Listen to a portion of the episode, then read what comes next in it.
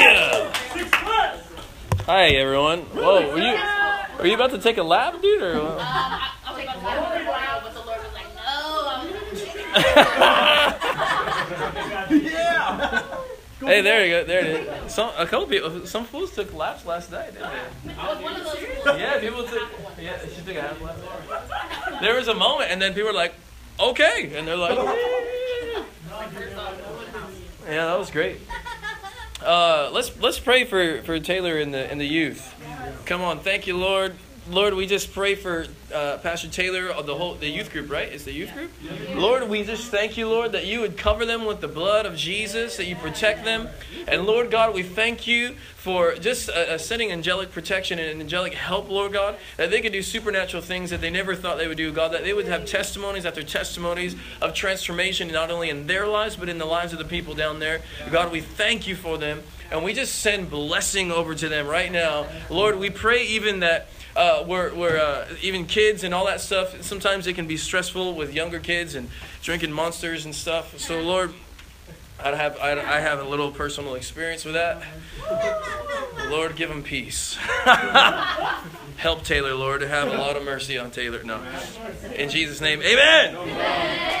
If you have a Bible, I want you to turn, if you can find it, or you can, if it's on your phone, you'll find it really a lot easier. Uh, the book of Obadiah. Oh God! Y'all didn't even know that was in the Bible, did you? Yeah. Oba, what? It is actually the smallest book in the Old Testament, by the way. It is called, it, it- it's what is known as the Minor Prophets. And, uh, yeah. And if you don't, if you can't find it, it's probably where the pages are still stuck together if you have an actual Bible. Uh, I read the whole thing, man. This is the deal. Sometimes we're like, I'm late. This is how I read the Bible. I read Proverbs and Psalms and like Matthew and Mark sometimes. I'm not really led to anywhere else. How many y'all know some people are like, I'm spirit led when I read the Bible? Yeah, you- your own spirit led to the to the fun to the fun parts. You know what I mean? Like, y'all ain't going through Leviticus. Y'all ain't going through Numbers. You know. That's how that's how I got married to Rochelle. I was that girl. I was reading the book of Numbers and I realized it did not have yours. Hallelujah. Oh, she's like, oh, let me hook you up. And I told her mom, I was like, you should have named her Faith because she was the evidence of things I was hoping for. Hallelujah.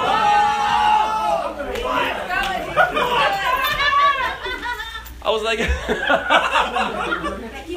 I was like, I know you accepted Jesus in your heart, but is there some room for me? Hallelujah. Another one. I was like, I was like, girl, I was like, girl, I got to get to prophecy and I can see you in my future. and it worked. Hallelujah. You see that? It worked. That's what happened. Go Hunter. And then, and Hunter made it on the scene because all that worked. Praise the Lord.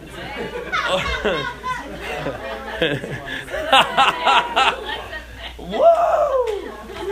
Come on, let, you know, if, if you like the person next to you, just give them a little elbow. You know what I mean? Just let them know. Uh, two elbows if you want to date after Crux tonight. Whoa, whoa, whoa! A little too far. What the heck? If you. Thank you, Lord. Obadiah. This is what it says. So I'm not going to read the whole book. There's 21 verses. We're going to read verse 21. Praise the Lord. How many of y'all know when you get to the end of the book, you know what the answer is? All right. That's not true with the Bible. I tried to read the book of Revelation when I first got saved, and it jacked me up. You know what I mean? I was like, oh, let's start back at the easier one. This is what it says. Then saviors, everyone say saviors. Then saviors shall come to Mount Zion. Everyone say Mount Zion. Saviors shall come to Mount Zion to judge the mountains of Esau, and the kingdom shall be the Lord's. That's the verse right there. Saviors shall come to Mount Zion to judge the mountains of Esau, and the kingdom shall be the Lord's. Notice the word saviors is plural. You see that? It's saviors, not savior, but saviors. There's only one savior. His name's Jesus, but there's a lot of saviors, which is his followers or his body. Come on. We know that Christ is the savior, but we as followers of Christ, that makes us saviors. Come on, somebody. This might mess some, some theology up. Some translations even say deliverers. You might see that in your footnote if you have a, a New King James or whatever. Uh, it, some translations say then deliverers will go up to Mount Zion, but this one says saviors. So here is the point of tonight. Uh, as you can see, we're talking about a sozo company, and I believe that God is raising up a sozo company. The word Savior in the New Testament uh, is, is rooted in a Greek word called sozo. Everyone say sozo. And this word means being, in, in summary, uh, it means being saved, healed, and delivered. It's like that, that song, Saved, Healed, Delivered, I'm yours. That's not the words, but that's better than whatever the other ones were. Signed, sealed, delivered, saved, healed, delivered. Come on, somebody. Saved, healed, delivered. And this is what it means it means having forgiveness of sins, deliverance from torment, and healing in your body. This is what Jesus does for us. Come on, that's a good place to say amen. amen. Sozo, I'm, I'm, I'm bringing this around so you understand what we're talking about tonight. God is raising up a, a, company, a sozo company, a group of people who are saviors, as Obadiah said, and deliverers, and, and I believe even further, releasing the healing power of God. And so, what sozo is, is being saved, healed, delivered. It releases, when you're in the realm of sozo, when you get saved, basically, you get forgiveness of sins, you get deliverance from torment in your mind and in your soul, and you get healing in your body. It is the best package you could ever get. Come on. It is, it is amazing, and that's what Jesus does for us. How many y'all know what I mean? Jesus forgives you, writes your name in the Lamb's Book of Life. Come on and He heals your body. How many you have actually experienced a physical healing in your body before? Come on, this is what God does. And, and he also sets us free from torment. Because how many you know when we got saved, we came in with a little bit of baggage, you know what I mean? And deliverance is basically Jesus taking the baggage off your life. and you be getting more and more free. That's what that's what deliverance is. And so if that's what Jesus does, then that's also what we get to do because we're followers of him. And so I, I think we're in a series called like this is what you do like that. This is what you do. This is what you do. You may, you know. But this is what you do. If Jesus is doing this stuff, then that means you're doing this stuff. The, the Bible says that the, as Jesus is, so are we in this world. Yeah. And First John chapter 2, it also says, anyone who claims to live in him must walk as Jesus did. And so if Jesus brought forgiveness, if Jesus brought healing, if Jesus set the captives free, and he set and he, and he set people free, bringing deliverance from demons and all kind of crazy stuff, then that means that's what we get to do. God is raising up a sozo company. Someone say sozo company. Sozo company. We are his body on the earth, we're his representatives, and we get to release what he releases. Can you imagine this now? Imagine a company that is releasing forgiveness, deliverance, and the healing of God on the earth today, right here in San Marcos, right here at Cal State, right here in Escondido. Come on. Because they need it in Escondido. No, I'm. and Vista and all this region can you imagine not just one Jesus walking on the earth, but a whole bunch of Jesuses coming on the earth, releasing forgiveness of sins, deliverance from torment, and healing from disease? That's amazing, man. It's not just some, you know, boring Bible study where you're just reading pages and like, uh, how can I not sin? No, no, no, forget that. It, it, sometimes we're like, it's all about sin management. It's like, forget that. Jesus paid for it. Believe in what Jesus did for you. Start moving forward and the stuff will fall off. And sometimes we're like, let's let them get in our Christian huddle on the campus. Are you still saying, okay, cool, I'm still saying, you still saying, okay, well, someone said something bad to me. Okay, you got slime, let's pray for you. And it's just like, what are we doing? we are a company of saviors, healers, and deliverers. And so I'm telling you, the, the, I, I've, I, have said this plenty of times here before, but there's something about just doing the work of Christ that actually sets you free.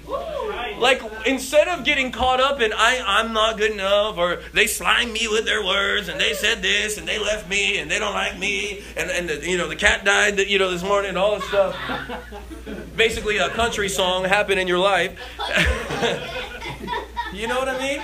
Sometimes we're so introspective that it actually drives us to be selfish. And we didn't even realize it, but love is the opposite of selfish. Come on. Come on. And, and what happens is we get in these little, you know, huddles and we forgot why we're still on the planet. You know, I, I love what Bobby Conner says. He says, if that was the case, then we're supposed to just go to heaven. The only ministries that would be needed is evangelist and assassin. You know what I mean? you accept Jesus and then someone, bam, you're gone. You're in glory. Come on. Come on. And I'm telling you, and this is the this is the best part. In releasing Sozo, a Sozo company, you inevitably are releasing hope and freedom and joy and righteousness on the earth. You are actually affecting change wherever you go. Can, can you can you imagine that the result of Sozo is hope for the future? How many of you know that's what people need today? They need to know. And in light of the political upheaval, you know, like it- it's oh, it got silent. It got, oh, it got a little weird right there in light of the political upheaval, people need hope. Hope is a good expectation of the future. It's a, an eager expectation that good is coming your way. And how many of you know it's not going to be based on whoever's in the presidential office? It's going to be based, based on your faith in Jesus because God can trump all of that, no pun intended. Hey. It's, it's hope for the future. I'm telling you. I mean, there, there's crazy stuff that's going on in the world today. But it's this is what Sozo does. This is what you're called to be. Not just to come in here and have a moment, which is part of the Sozo company, is people of His presence. But it's also to actually live like Jesus outside of there. I know this might sound crazy, but I feel like a prophet coming in here just to recalibrate our purpose on the earth again. To recalibrate us to go, oh yeah, that's why I'm alive. It's not just to accumulate money and accumulate possessions, and so that way I can do good and then die one day. You- you t- in Luke chapter 12, Jesus said this guy was hoarding all this stuff, and then and then he tells this parable, and he says, "Hey, this guy didn't know that he was hoarding all this stuff, but this very night his life will be taken from him." Wow. And then what? wow. And then what? But if I like like Dakota's gonna be a millionaire before he's 30, and so he so the thing is he, he's gonna be like getting all this wealth and then funding the things of the kingdom. Come on. And, and, and, and, ending poverty and ending sex trafficking. I'm just telling him, you know, what he can do with it. Or pay pay me to make my album or something. But I'm telling you, thi- this is because when we get recalibrated back to our purpose, then we realize, oh, this is why I'm alive. It's not just to have an American dream, but it's God's dream, which is on earth as it is in heaven. Come on. Whoa. This is why we're here. This is why we're here. And here is the reality. It's not just hope for the future, but it's freedom in the now. That's what Sozo does. It releases freedom for you now. It releases joy in all circumstances. That's kingdom. If you're in the kingdom, you have the access and the potential to have joy in every circumstance because the kingdom of God is righteousness, peace, and joy in the Holy Spirit. Where's the Holy Ghost? He lives in me. That means the kingdom's in me, and all the things of the kingdom are living inside of me, which is joy. You give me joy down deep in my soul, down deep in my soul, down deep in my soul. And it's righteousness, which is right living without legalism. Woo! Righteousness is right living without legalism. It starts with right believing. I've been made right with God through the sacrifice of Jesus, but now I live righteous because of what He did for me. My who is before my do. I am righteous, therefore I will live righteous. And I live for Him because He died for me. This is the Bible, man. I'm just quoting you the Bible. We live for Him. Not out of obligation, not out of I have to, but because I want to lay my life down for the one who laid his life down for me. And when you've tasted and seen that God is good, this just comes naturally. I don't have to, you know, it, it- we still deal with temptations, but I, I'm not sitting there going like, man, should I really go and steal this thing from the store, you know, whatever. Should I, should I really go in this immoral situation? Should I really go? Because yes, temptations will come, but the, the reality is, is that righteousness is a byproduct of being righteous. You- You know what I mean? Living, living right. But it's without legalism. So it's not a bunch of rules of, you know, I have to do this, don't do that, don't do this, don't do that. that. That's not the gospel. The gospel is your heart's now connected to the Father, and the Father is light. In him there is no darkness at all. So walk in the light as he is in the light, and the blood of Jesus will cleanse you from all sin. Th- This is this. I'm just quoting you the Bible. This is First John, and, and I'm telling you, this is how it is.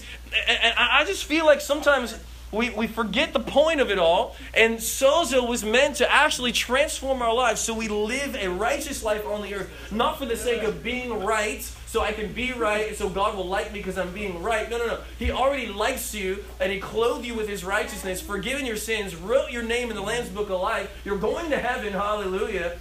But our natural response to seeing the face of God is I just want to live right, man. I have this person inside of me. he lives in here, man. You know what I mean? You're like, well, don't say, don't be, don't be doing that in church. Don't lie in church and all that. You are church. You are church. and, and so then integrity becomes an issue of your entire life. Uh, you know, holiness becomes an issue of your entire life. You- don't, you don't watch the same things. You don't do the same things. All the different things. And, and I'm telling you, I got rid of all my secular music not because someone told me, and I'm not even telling you to do this. I did it because I was convicted by God that there was a contradiction in my mouth when I would sing along to this stuff. And again, I, you know, I, I'm I'm at a point point where like it's I, I understand that you know there's gifts and and stuff in the world and people have all that, but I was just driving in my car and I realized I was singing about the holiness of God at church, and then I started singing about a one night stand in my car, and I felt like something was wrong. In other words, sometimes we don't realize it, and this might be heavy. Sometimes we don't realize it, but we're getting discipled by demons because we're listening to stuff that is from, you know, is infected with that. You know what I mean? We didn't realize it. We're getting discipleship from stuff. We didn't, we didn't even realize it because medit like I'm telling you, songs, music is one of the highest forms of meditation. Why? Because you're repeating the same thing over and over again, and it gets stuck in your mind. And then if it gets over there uh, enough, it drops down into your heart, and then you can't get it out. It's hard to get it out. Did you know that? That worship. That's why worship is one of the highest forms of meditation. That's why we, sometimes we wonder, like, why do we always repeat the part in that song? Why are we always repeating phrases over and over again? You didn't realize it, but God was actually accomplishing something in your life. He was taking the seed of the Word of God and driving it down into your heart. Woo! well, I don't really like worship. I don't. Well, you know, um it's just a really easy way to get the Word inside of you, and it transform the way you think. I'm not a musical person. Well, yeah, you are. God is, and you're created in His image. Whether you make, whether you make a joyful noise or you sound like Alicia Keys, it don't matter. You know what I mean? It don't matter. Yeah. I was at a church in Canada a few weeks ago, and they had me lead worship on Sunday morning, and I was like, okay, cool, but it was like me by myself, you know, like so no one wants to, you know, like I'm thinking, and then later on, the dude who was hosting it, he's like, yeah, you know, uh, the worship team is, um, he was trying to be nice. He was like, you know, like, I, they just make like a joyful noise. You, you know what I mean, right? They just make a joyful. and I was like, dang. Yeah. That's funny. I was like, oh, that's why I'm up here by myself, and it, you know, on a Sunday morning church with me and my acoustic guitar. You know, like I'm like, hey, it works, but it'd be nice to have a band. all right, that was all for free. Here's the reality: if we, as a Sozo company, are to be releasing forgiveness, healing, and deliverance, that means people actually need it. Oh, that's crazy. If, if, if we're going to be a sozo company who's releasing salvation, healing, and deliverance, again, we're not the saviors, we're not the healers, we're not the deliverers primarily, but God lives in us, so therefore we are. You, you get that? And so, like, if we're going to be doing that, here is the easiest, you know, logical deduction. That means people need it. That means people all around you need forgiveness. Mm. That means people all around you need to be set free because they, they're dealing with some torments in their mind. That means people all around you need healing in their bodies. That actually means because you got to think about this. This is this is a oh holy night. Long lay the world in sin and error pining till he appeared, and the soul felt its worth. You got you got to think about this. Why did Jesus even come? Because people needed saving, healing, and delivering. Hey. And if that's true, if there's a, company of saviors being released on the earth today, then that means people around you need the same thing. Good. It is the most easiest logical deduction, but I'm here just as a prophetic voice to say, remember? yeah, this is what you do. This is the series. This is what you do. If it's what Jesus says, then it's what we do. And man, I'm telling you, it's all over the place. This is this is what God has called us to. People actually need it. We have to we have to think in terms of uh, of what Jesus wants to do for people instead of getting them into our religion. Come on. Because sometimes we're like, you know, we're like, you, you know, we want to get them here, you know, come to my church, here, pray my salvation prayer, which is totally fine. But the reality is, is that God, that all that stuff will actually take care of itself if they meet with Jesus. You, you know, you know what I mean? When they, when they, so like the psalmist says, taste and see that the Lord is good. Then they'll they'll follow. Jesus wasn't start trying to start a new cool club. He wasn't trying to make a better religion than anybody else. He was gathering lost sons and daughters to come back home to his father. That's what he was doing. As Hebrews 2, I believe it's verse 10, it talks about uh, Jesus was bringing many sons to glory. That's what he did. What's glory? The manifest presence of God. Jesus' goal was to bring many sons and daughters into glory. Back home. Someone say back home. And I believe that this was demonstrated through the love of God, but also through the supernatural power. It was the love of God demonstrated in the supernatural power of God. And I, am telling you, you approach it differently when we're not trying to just get them to join our church or pray our prayer. But the, the, those are good things, but the goal is for them to be connected with the Lord. This is what Jude uh, the it's another it's the other smallest book in the Bible in the New Testament, smallest book in the New Testament. Come on, we're getting the obscure passages here. Jude, and and it only is one chapter, so it's verses 23, uh, 22 and 23. This is what it says. Be merciful to those who doubt. And then verse 23, save others by snatching them from the fire. to others show mercy mixed with fear, hating even the clothing stained by corrupted flesh that verse jumped out. That point, it's, it's great. I'm glad that the Lord's on it because y'all responded to the very verse that the Lord put in my heart. He said, Save others by snatching them out of the fire. And it ain't the good kind of fire, if you know what I mean. but like fire! Okay, that's a different fire. You know what I mean? Like, yeah. we want the baptism of the Holy Ghost and fire? Yes. But he ain't saving them out of that fire. He's talking about the hellfire. He said, Save others by snatching them from the fire. This is what James, James 5.20 said. Remember this, James 5:20, whoever turns a sinner from the error of their way will save them from death and cover over a multitude of sins. Wow. This is James 5:20, whoever turns a sinner from the error of their way will save them from death and cover over a multitude of sins. That's an awesome job description. You know what I mean? Like we we get the we get the ability to snatch people out of hellfire. Now again, not all of us are called to be evangelists. Not all of us are actually, you know, in that office or whatever.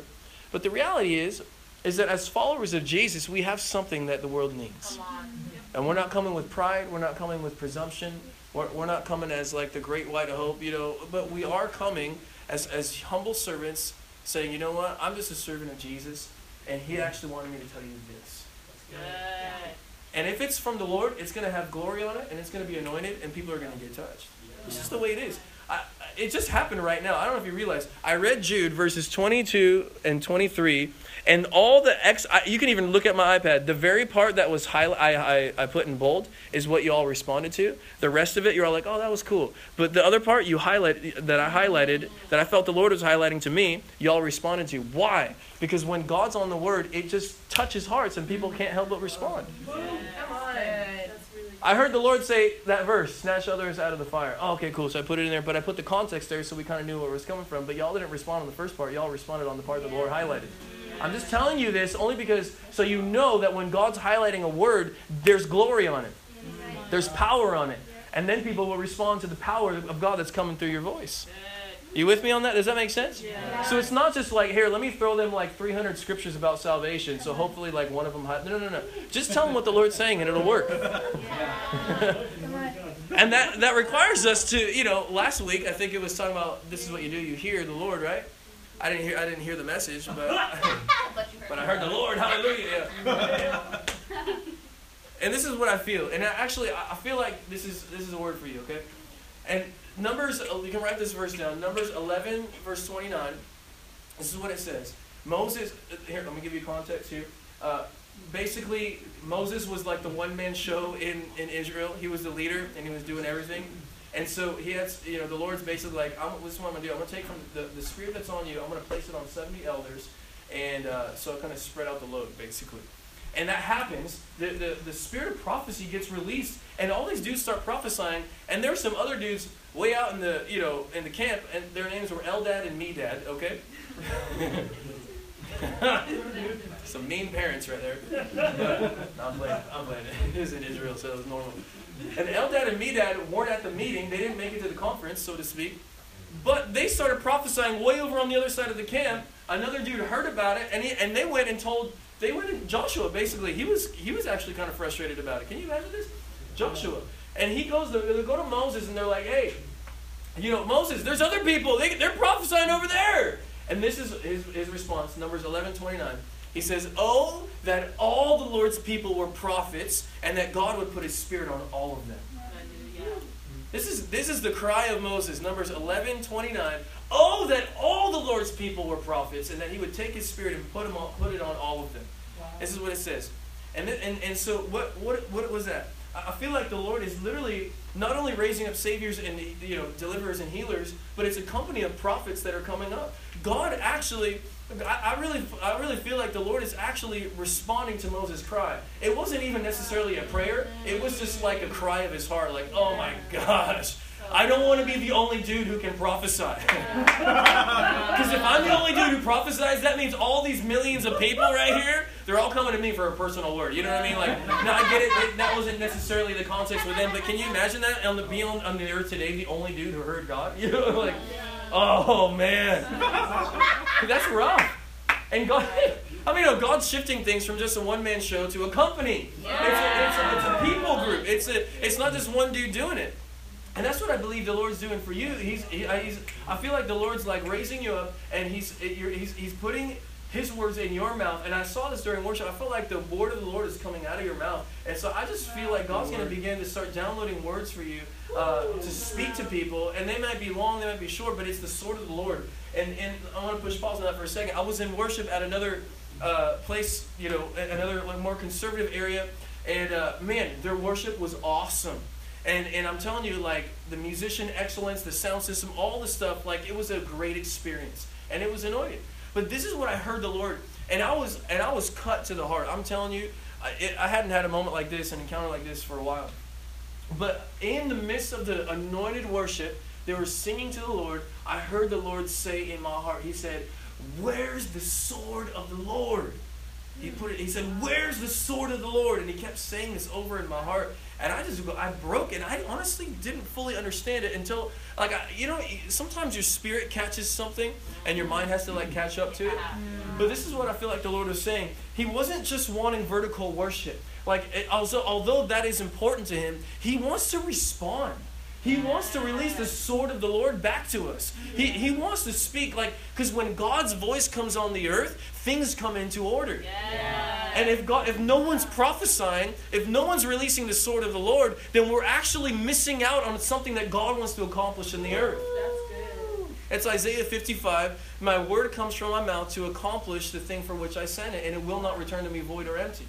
And so God actually has stuff that He wants to accomplish, and sometimes He wants to correct, sometimes He wants to set things in order, shake things up, cut some things out. That's the sword of the Lord. The sword of the Lord is so sharp, it said it's sharper than any double-edged sword in Hebrews 4.12, and it cuts so precise that it can cut right where it needs to, cut the things that don't need to be there out, and keep the things that do need to be there in. And it's so it's like an exacto knife. That's the word of the Lord. That's what the word of the Lord does. And when people are releasing the word of the Lord, then then uh, things are accomplished in the earth that could not be accomplished any other way. They're like, well, it's already in the Bible. Yes, but it just happened earlier. You saw, and I just told you there was a part that the Lord was highlighting, not the other parts, but that one part, and it did something to your heart. It bore witness in your heart because God was on it. You get what I mean?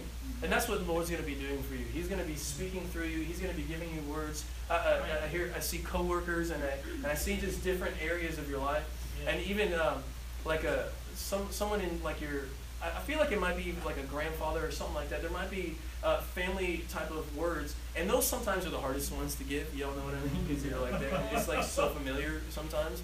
But I'm telling you, God's going to give you, and He's going to make your mouth like a, like a sharp sword, and God's going to speak through you, and it's going to be powerful. How many of y'all believe that's that's, that's yeah. yeah. yeah. So God is raising up a company of saviors, healers, deliverers, and prophets. How many of y'all want to be a part of the company? Ooh. Bam! Yeah. And this is what I also want to say. Okay, I'm just watching the clock here. The Sozo Company is not just a job description, it's a way of life. Like it's not just you know something that we do when like you know the keyboard's in the back and someone's shondying in the corner and like you know it's like everyone's got their hands open and all that stuff. It's like that's cool, but that's that that only happens sometimes. You know what I mean?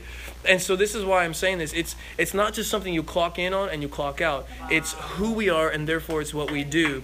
And and I'm telling you, it's not just for ministers or those extra passionate people. It's for the business people, it's for the athletes, it's for the office assistants, come on. It's for the servers, it's for those in retail. How many of y'all know that in retail you have a really awesome opportunity to practice words of knowledge? Is your name Frank? No. Oh, okay. You look like somebody else. You know. do you have this going on? No. Oh, okay. Oh, you do. Oh, you know. And you can practice on fools all day long, and they don't even know what you're doing. Yes. Y'all don't want to play with me. All right. You'll have an opportunity when when when those telemarketers call. You know what I mean?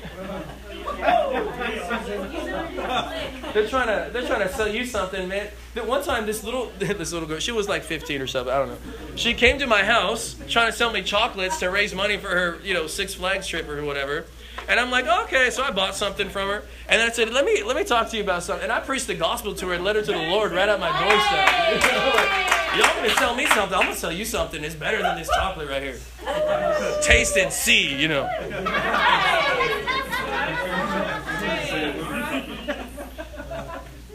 Woo! And I have a chance to start, I, you know, I'm starting to hang out and, and be around different people. I get to rub shoulders with different people. And like for for example, like Jeremy got to go to uh, I think it was the Lakers game or something like that recently, right? And he got to sit courtside because because we know he knows somebody that basically used to be a coach for the NBA or something, and uh, so they got to sit courtside, and they ended, got, they, they ended up getting to prophesy over the manager for the for the Lakers. Come on, man.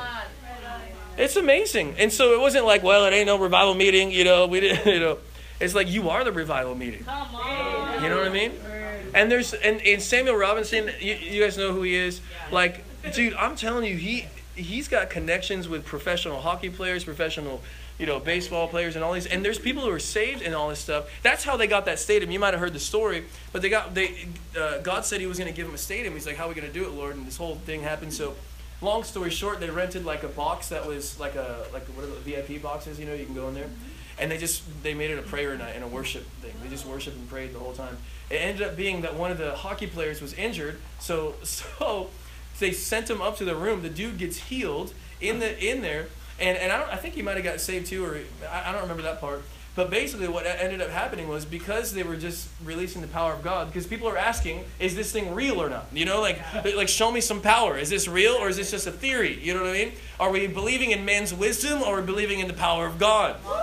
And so that happened. The power of God came.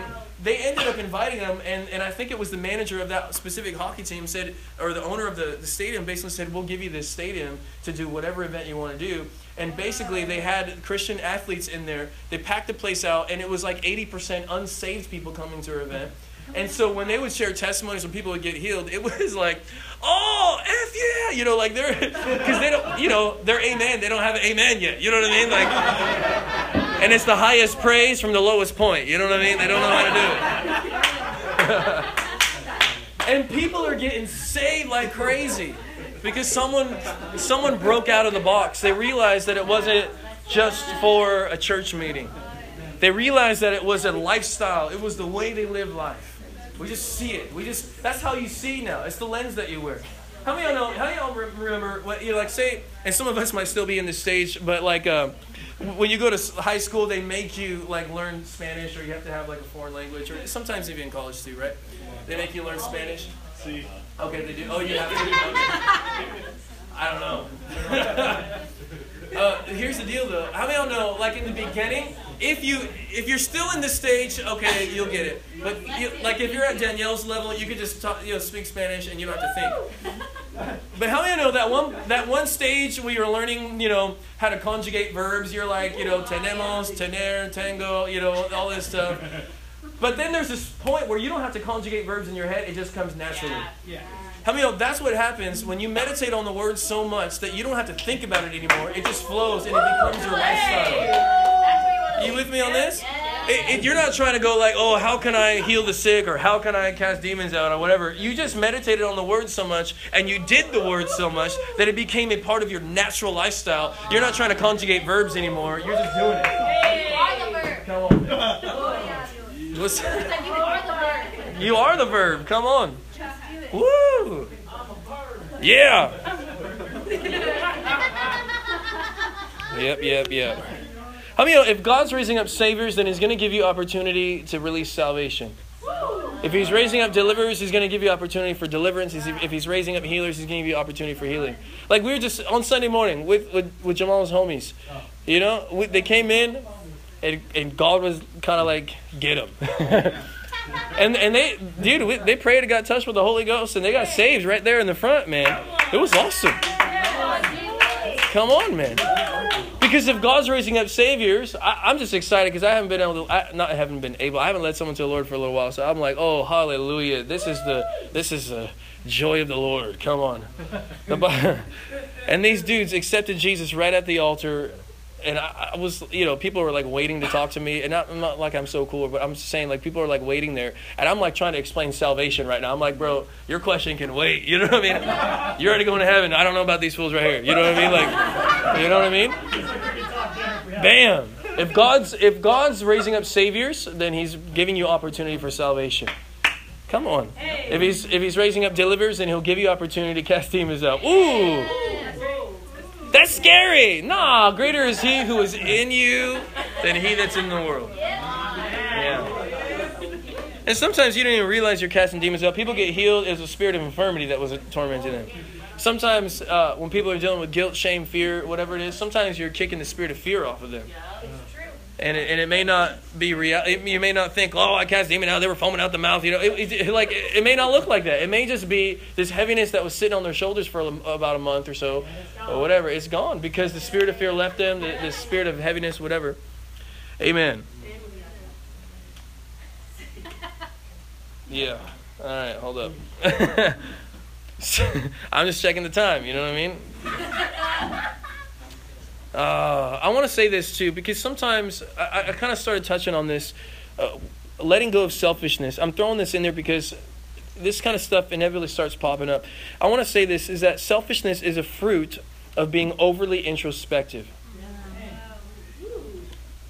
Let that let that settle. Selfishness is a fruit of being overly introspective. And let me let me here. Here's another one-liner, okay? But these are ones you got to think about. Insecurity drives us to be so introspective that selfishness is a byproduct of it existing in our hearts. Yeah. Insecurity drives us to be so introspective that selfishness ends up being a byproduct of it existing in our hearts. Because all we're doing is thinking about ourselves. On the contrary, when the love of God begins to flood your heart, two things happen. I said this last time, I think. Uh, two things happen, though. The love of God fills your heart. Not only do you feel good about yourself, uh, in other words, you have a healthy view of yourself because you realize how much God loves you, but it also takes your eyes off of yourself because love doesn't seek its own, and you start looking about who else you can be a blessing to. Selfishness does the exact opposite, and you're always thinking about what are they thinking about me? Oh, there's this thing. Oh, is there a bigger in my face? You know, whatever. Uh, that's just whatever. Is there this? What do they think about me? They don't like my nose. They don't like my face. They don't like the way I said that. They don't like the way I'm dressing. They don't like me. You know, you know all this stuff. And guess what? You're thinking about the whole time yourself. and you don't even realize it. You, you, I'm telling you, I know this because I've lived it. You don't even realize that you're being selfish. Yeah.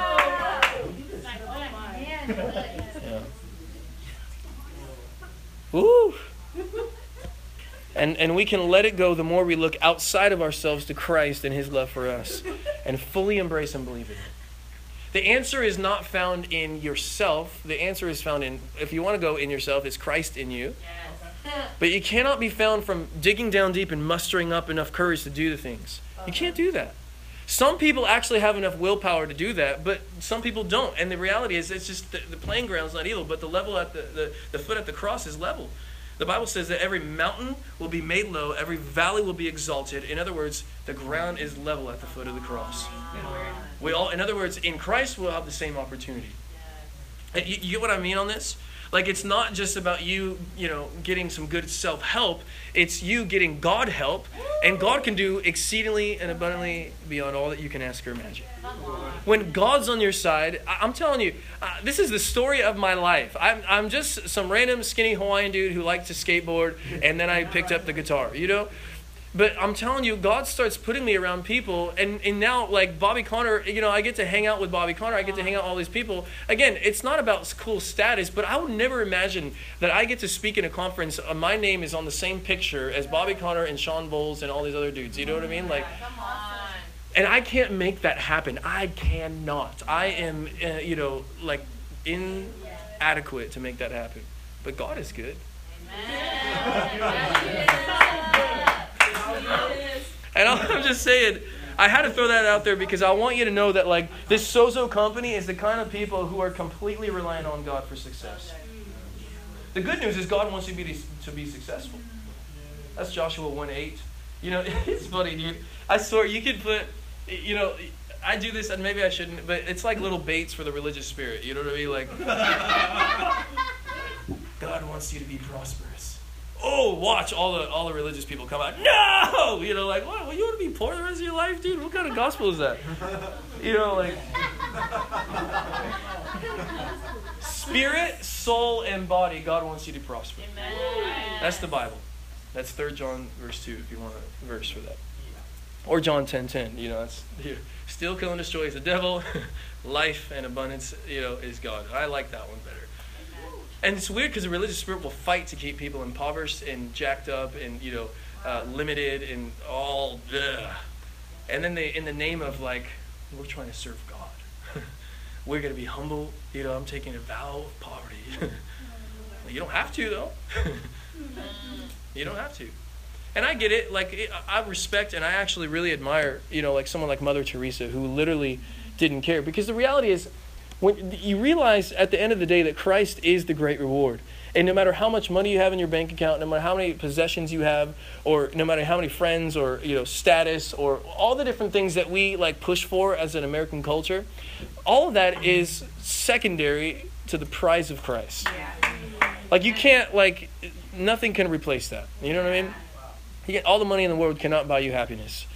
It's just the way it is. But Jesus is the one who satisfies every desire of our soul. Okay, I'm moving forward here. Uh, And maybe we'll get to the last thing. But the second part I want to say is this is that the Sozo company are a people of his presence. Obadiah said that they would go up to Mount Zion. Now, this is the deal. Mount Zion is like talked about a lot in Scripture. I don't know if you realize that when you. It's the first mention is when when David took over the city, uh, which was basically Jerusalem, and they and they said they named it Zion, the city of David. And then one of the first things David did when he took over uh, Jerusalem was that he brought the Ark of the Covenant back into his city. Did you know this? This is 2 Samuel chapter 6. You can read this. And it actually, uh, let me just read let me just read verse 12 or 17 too. 2 Samuel 6, 17. So they brought the ark of the Lord and set it in its place in the midst of the tabernacle or the tent that David had erected for it. Then David uh, offered burnt offerings and peace offerings before the Lord. David actually made a tent for the Ark of the Covenant to come into. They offered sacrifices in the beginning, and then David set up a worship team, basically, to, to worship day and night, night and day. And, and for some scholars actually think 33 years there was a nonstop song being played. Wow. 33 years. Sounds a little familiar. Jesus is the song of the Lord. Come on. Oh, but there is consistent worship being raised up, uh, uh, being being lifted up to the Lord at at Mount Zion. So it's not just something Bob Marley talks about. It's an actual awesome place. You know what I mean? It was a it was a tent, and then they put the Ark of the Covenant in there, which carried the glory. Uh, and then they had musicians. They, they burnt. They did offerings before at one time, but then after that, it was just consistent worship being raised to the Lord, which is a which is a new covenant experience in an old covenant time. Wow. That's wild because David could actually pull the future into now because he was so connected to the heart of God. And as a side note, how awesome would it be? I was reading the book of Revelation the other day, and I realized in the very last chapter, chapter 22, there's the river that flows from the throne, and then there's these trees on each side of the river. And the Bible says that the leaves of those trees are for the healing of the nations. And I got to thinking, why do they need healing of the nations all the way in heaven in Revelation 22. you ever wonder, like, why would they have healing for the nations when there's no more disease? You follow me? Probably because he was uh, enticing us to pull the future into him. He did it. He, you know, he, he did it to jo- Jesus and Mary with the water and the wine. It wasn't Jesus' time yet, but mom, my mom's like, do whatever he tells you. and she pulled Jesus into his season. Wow. And I just wonder, God might have placed some leaves that have healing for the nations way out in the future, so to speak. Wow. And if someone would get hungry, if they might be able to grab those leaves and bring them to earth. I mean, if, if we believe all things are possible, it might be. Woo! David, I'm telling you, this is what happens. The Sozo Company are people of God's presence. They went up to Mount Zion. What was Zion? It was the place where 24 7 worship was being raised to the Lord all the time. It was a place of ministering to the Lord. And then the Bible tells us that David actually set up uh, musicians to prophesy upon their instruments.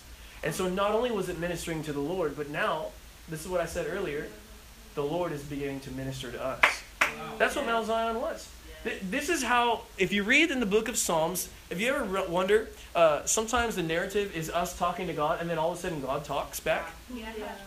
You- You know this? It's like it's all over the Psalms. You know, you see it. I think in uh, in Psalm 46, they're saying God's an ever-present help in time of need. Verse one, and then it jumps down to verse 10, and it says, "Be still and know that I am God."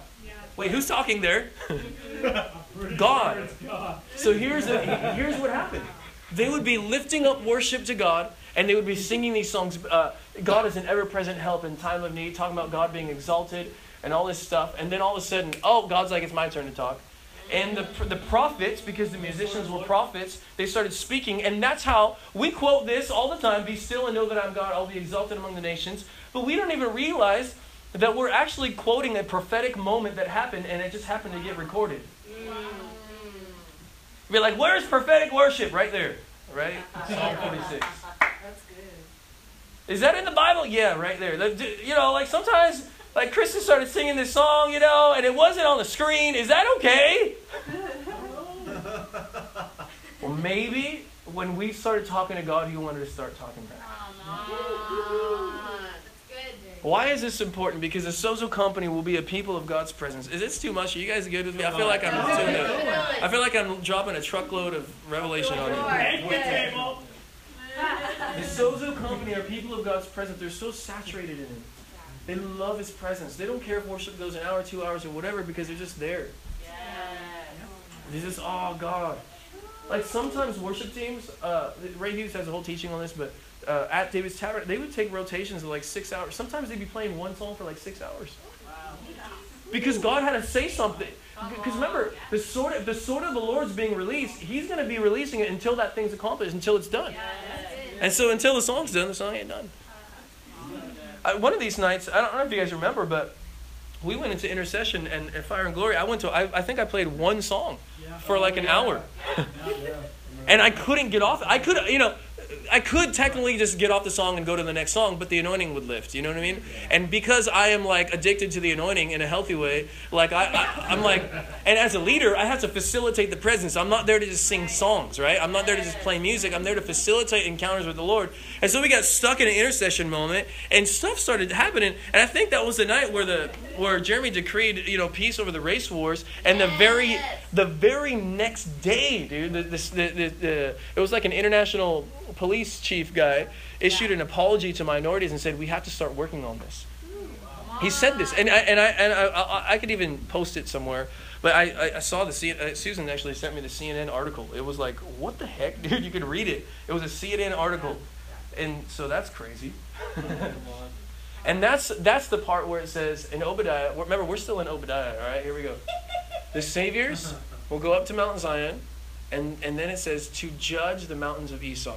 Basically, the enemy, the, to pronounce judgment on the enemy. And that's exactly what happens from the place of his presence. It's not just us trying to fight principalities and all that stuff. If we do that, we'll get ourselves jacked up. Because we, we're fighting battles the Lord didn't invite us into. You know what I mean? But when we're in the presence and God speaks, and, and the sword is there, you might want to release that bad boy and see what happens. Does this make it sense? You, you get what I'm saying? Like, it's not just us coming up making up stuff that we want to do. Sometimes the Lord. I mean, this this happened a couple conferences ago. I was leading worship, and all of a sudden we're singing that song, uh, "Where You Are." I just want to be where you are. I just want to be near your heart. There's nothing like your love. And I started feeling this heart for the orphans and the and, and I and I and the, and the widows and all this stuff. And I started singing, and I, and I told everyone, I said, guys, we we can't be singing this for ourselves. We're good. We're in the conference. You know what I mean? Like God loves us. You know. But like there's people out there. There's orphans that need food. There's orphans that need love. There's people. And I started singing, and I said, let's sing this over the orphans. Let's sing this. And lo and behold, I was literally. Jeremy had a notebook, and he was about to take an offering for the orphans because they support an orphanage called, uh, a ministry called Project Orphan and I had no idea. I was just up in Mount Zion, and the Lord began talking. We started releasing it, and all of a sudden they're like, uh, I think we need to take the offering now. because the, we're in the presence of God, we're ministering to Him, but now He wants to minister to us. And what's on your heart, Dad? Oh, the orphans are on your heart. And by the way, they're always on His heart. But in that specific moment, He was highlighting them, saying, I, I I want to tell, and I, and I even told this story. Man, I was, when, in 2006, I was in Uganda. I was holding this, uh, this kid, and then uh, my friend John was holding another kid. And, and uh, actually, he was holding the kid, I was holding the kid. And then he looks at me and he says, Andrew, hey, look, I'm holding Jesus. Because he's holding the orphan. Because Jesus said, when you do it to the least of these, you do it to me. It changed my whole perspective. I was like, you know, like tears swelling up, you know, like, dang. Because if we want to be religious, then we have to take care of the widow and the orphan and keep ourselves unspotted from the world. That's what the Bible says. But this is what the Sozo Company is. They're not only just like releasing healing and doing all that, but they're people of God's presence. Oh, like when we started singing that song tonight, you know, it's the power of your presence that changes us.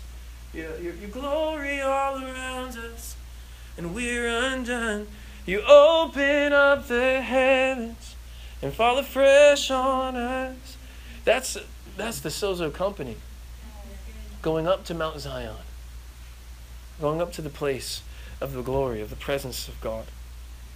Ah. And it's again, it's not just a religious requirement, but it's breath and life to us.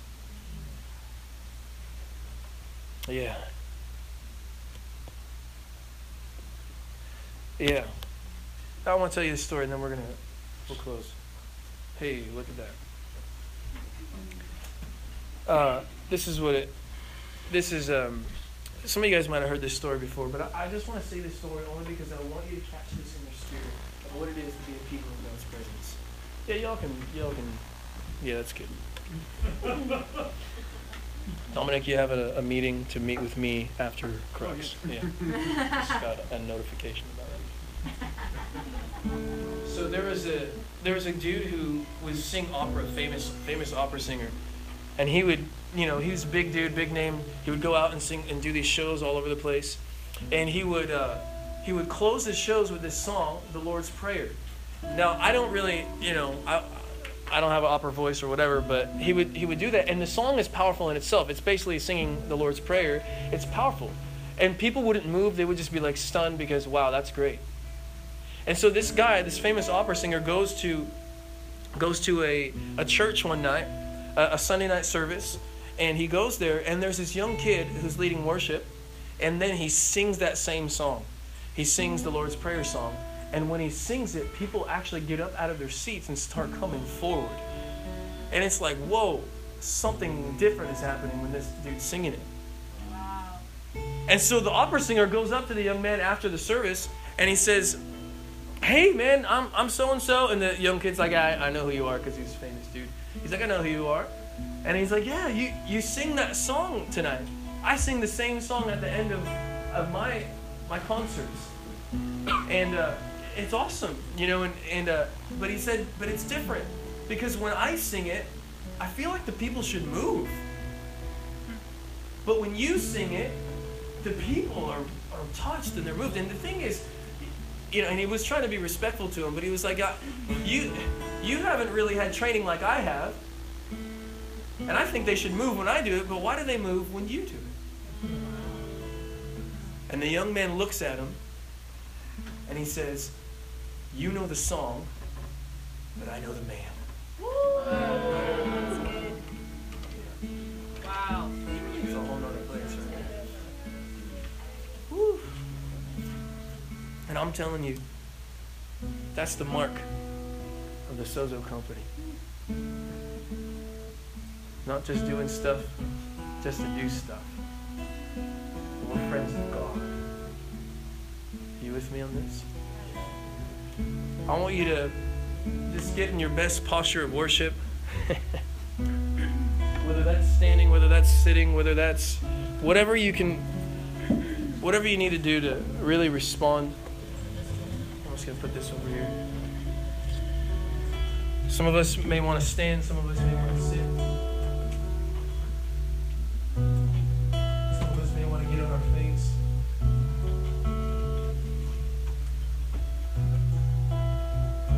Jesus, remind us once again what it's all about.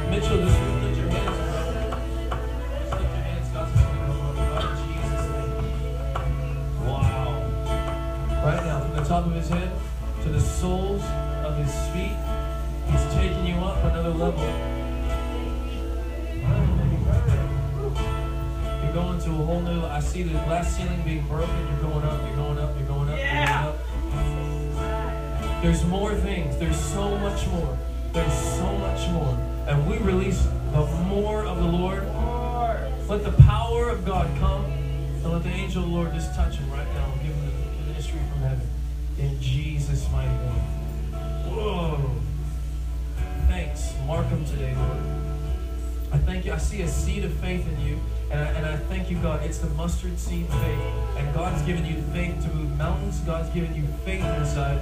I don't know if you ever feel like that, but it doesn't matter because you got it, bro. There's a mustard seed inside of you, and there is faith inside of you, and God's going to begin to increase on you. So release it to Him today Jesus' mighty name. Encounter after encounter after encounter. In the secret place.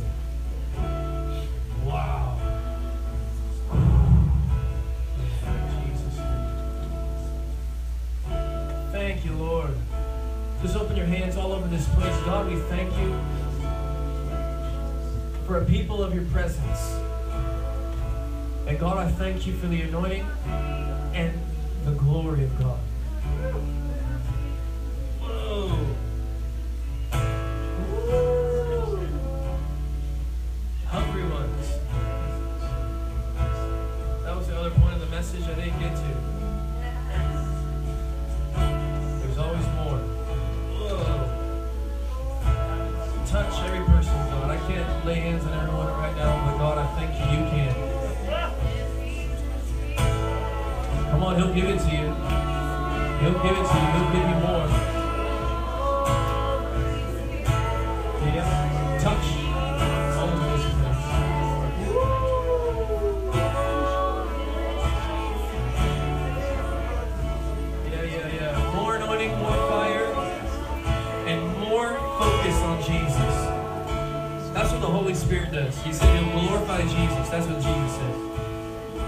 more focus on Jesus all over this room.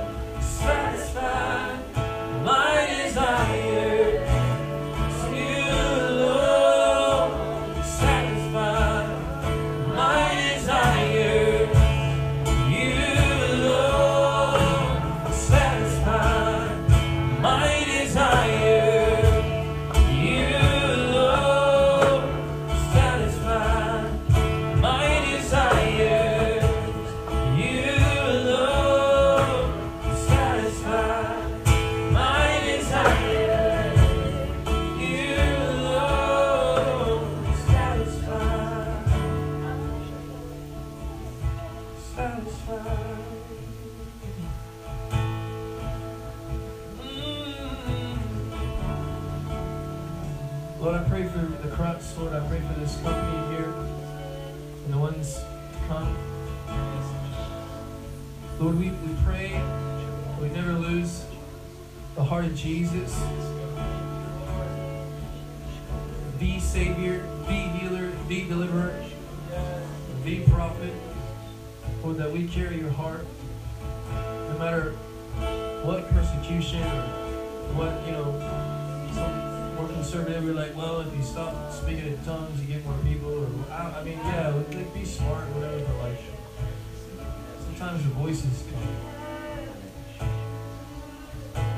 rather have a company, a sozo company, than a dry company. And so, Lord, let us never lose your heart. Let us never lose your heart. This heart right here. Jesus.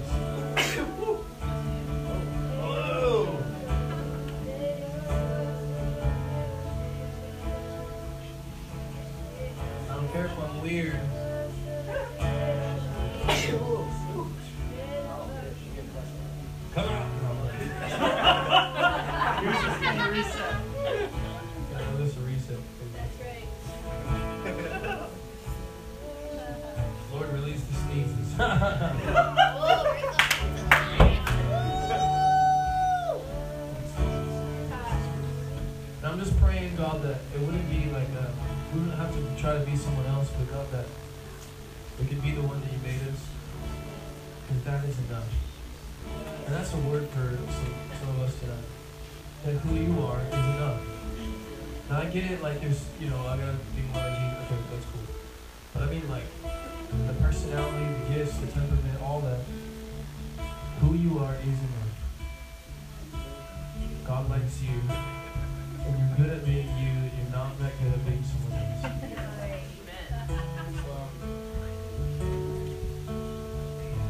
And so, however it looks for you, I'm commissioning you tonight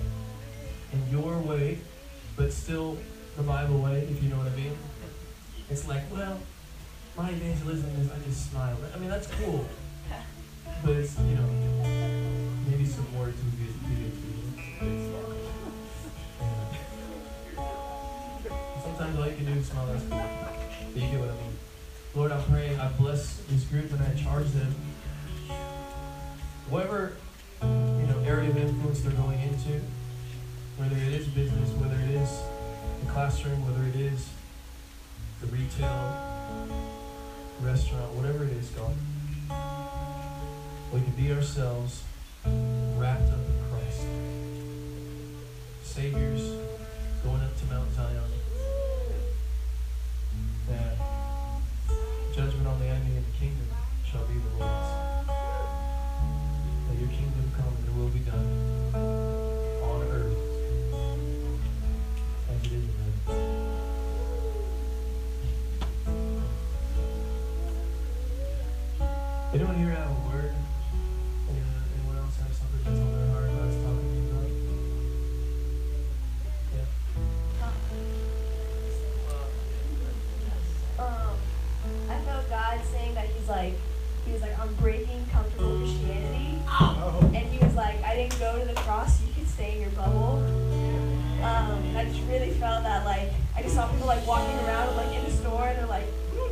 to go pray for someone. We're like, oh no. God's like, no, like I went for the cross for you and for that person. Like, don't take your bubble. Like, get out of your freaking comfort zone. I don't want you to be there. You know, like the greatest things happen when you're outside of that because it's not on you, it's on Him. So I just felt God was breaking that like mentality of being comfortable with us instead of uncomfortable, but comfort in Him. So.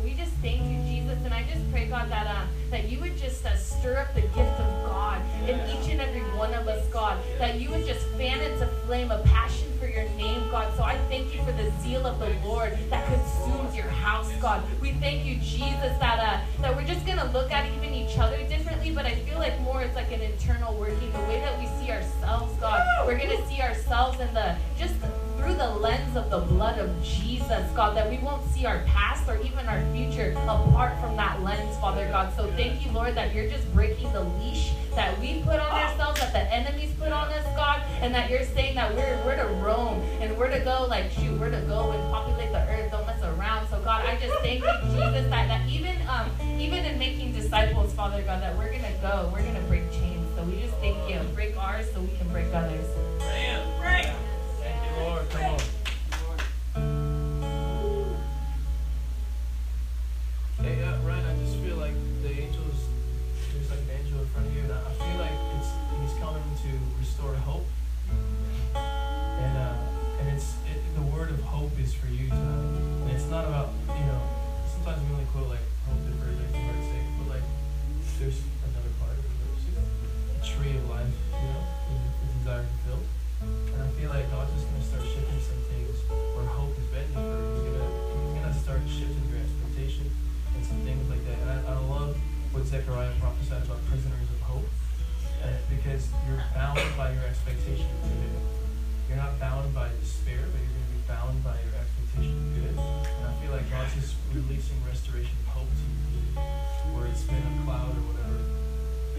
For you. So, Lord, let's just stretch our hands to Him. Lord, we thank you for our brother, Lord, and we thank you for hope being restored. And every lens that has uh, just been a, a despair lens or a heart sick lens, we take it off now in Jesus' name. Jesus' name. We just release the lens of heaven, the eager expectation of good, and the cynicism drop Jesus' name. God, I thank you. it's, it's going to be like, that's nice, because Dominic's laying hands on you. He's the most encouraging person. So let that Barnabas anointing come. Let that Jonathan, David's, you know, homie. Those kind of people are hard to find. But God, I thank you that birthing it inside of me, God. And that, I feel like it's already a seed of who you are, like, because you are an encouraging dude. But I, I just, God, I just feel like God's doing something with this Barnabas and, and uh, encouragement. Like you're gonna, you're gonna like go up to like, you know, a situation like a car crash, and then like find something. Of, oh, the stereo's still there though. You know, like that's just the kind of hope.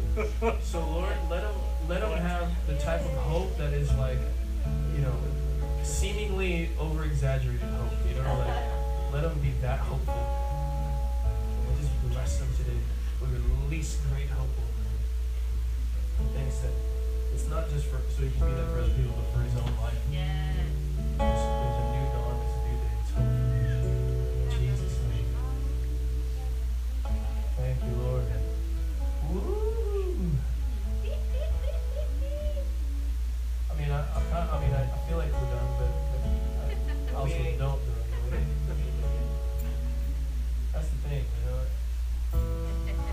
said that, you know, one person will come with a song, one person will come with a tongue and interpretation, the other person comes with you know,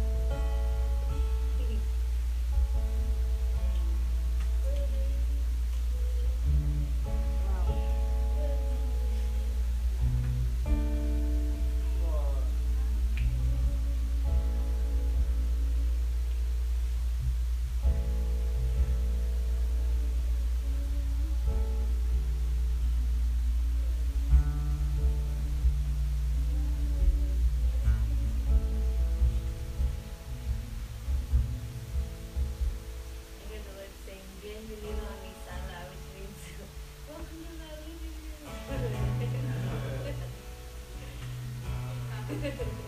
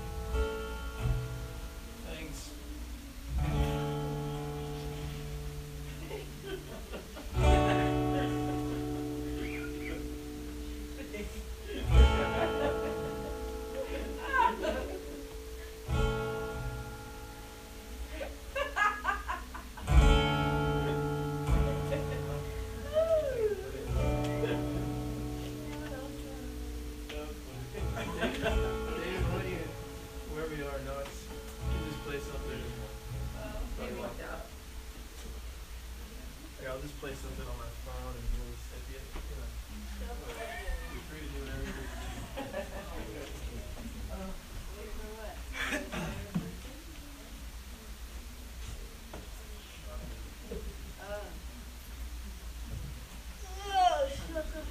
So, round two? No, Give me the